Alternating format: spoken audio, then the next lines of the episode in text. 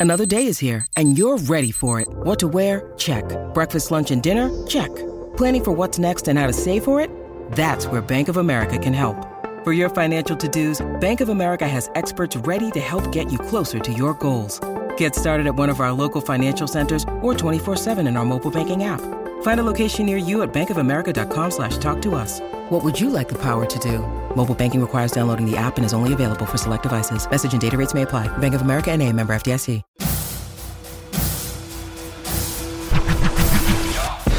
Hello and welcome to your Victory Monday edition of the Arrowhead Drive. I'm Stephen Serda. Let's start your morning with today's outlook on the Kansas City Chiefs.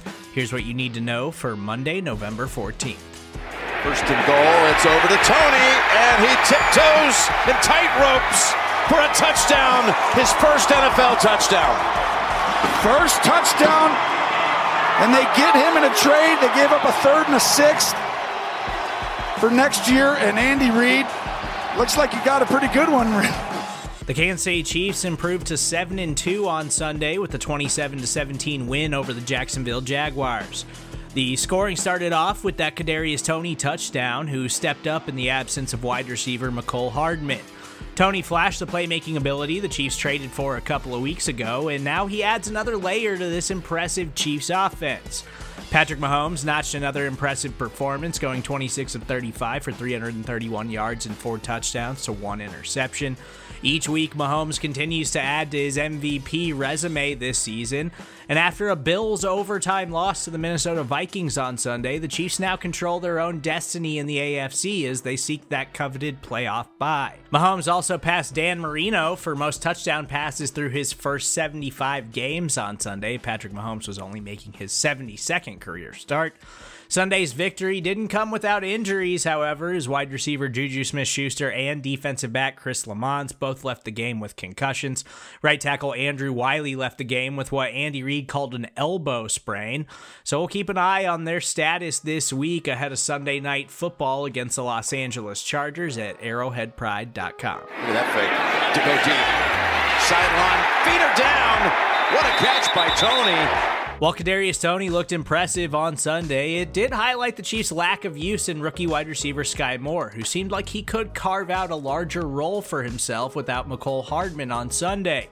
It was, of course, Toney who got the work instead, making the most of his touches and impressing in only his second game as a Chief. If wide receiver Juju Smith Schuster misses any time as he works through the concussion protocol, Toney could be in for another big opportunity this Sunday against the Chargers. Uh, if I feel lighter, obviously. You know, being able to get that accomplished is is a huge milestone and accomplishment that, you know, um, as a young player coming to the league, that was a goal.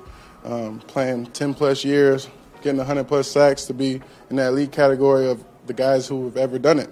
Um, so get that done today and to share it with a guy who has potential to be there as well uh, was a very special moment. The Chiefs' defense was impressive on Sunday, sacking Jaguars quarterback Trevor Lawrence five times and really keeping him under pressure throughout the day.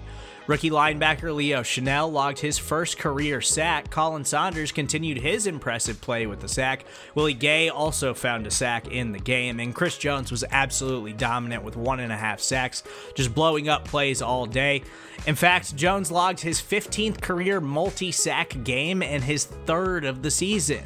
Also, as you just heard, defensive end Carlos Dunlap notched a half a sack to bring his career total to 100, a milestone for a veteran player who's had a truly impressive career. It all pretty much worked for the Chiefs on Sunday, offensively and defensively. Great red zone offense, this Chief team. We've seen it today at the goal line. It's Kelce with his first touchdown catch since the Vegas game. Chiefs tight end Travis Kelce had himself another big day as well. The future Hall of Fame tight end logged six catches for 81 yards and found the end zone for the first time since his four touchdown performance against the Raiders. Kelce also logged a 46 yard catch and run, which was his longest of the season. And the Chiefs got another strong game from second year tight end Noah Gray. Here's a first and 10. Holmes for an end zone. And it's a touchdown. It's Noah Gray. Gray only managed two catches for 20 yards in that touchdown, but he's found himself with a bigger role as of late in the offense. He had that heroic catch last week against the Titans in overtime, and he found the end zone on Sunday. Mahomes continues to spread the ball around at an unreal pace, hitting 10 different players in the passing game this week. Mahomes throws end zone, touchdown, Kansas City. Valdes Scantling has his first touchdown reception as a Chief. Another beneficiary of Sunday's efficient outing was wide receiver Marquez Valdes Scantling, who caught three catches for 60 yards and his first touchdown as a Kansas City Chief.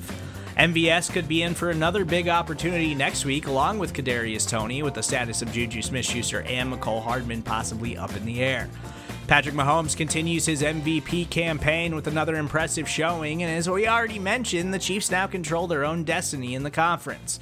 They've now won three in a row since that Week 6 loss to the Bills, and they'll look to keep it going this week on Sunday Night Football against the banged up Chargers. That's the Arrowhead Drive for Victory Monday, November 14th. If you enjoy the Arrowhead Drive, please subscribe to the entire Arrowhead Pride Podcast Network.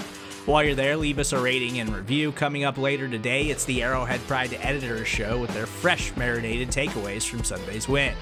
As for me, that's a wrap for now. I'm Stephen Serda. We'll catch you on Wednesday for the next edition of the Arrowhead Drive.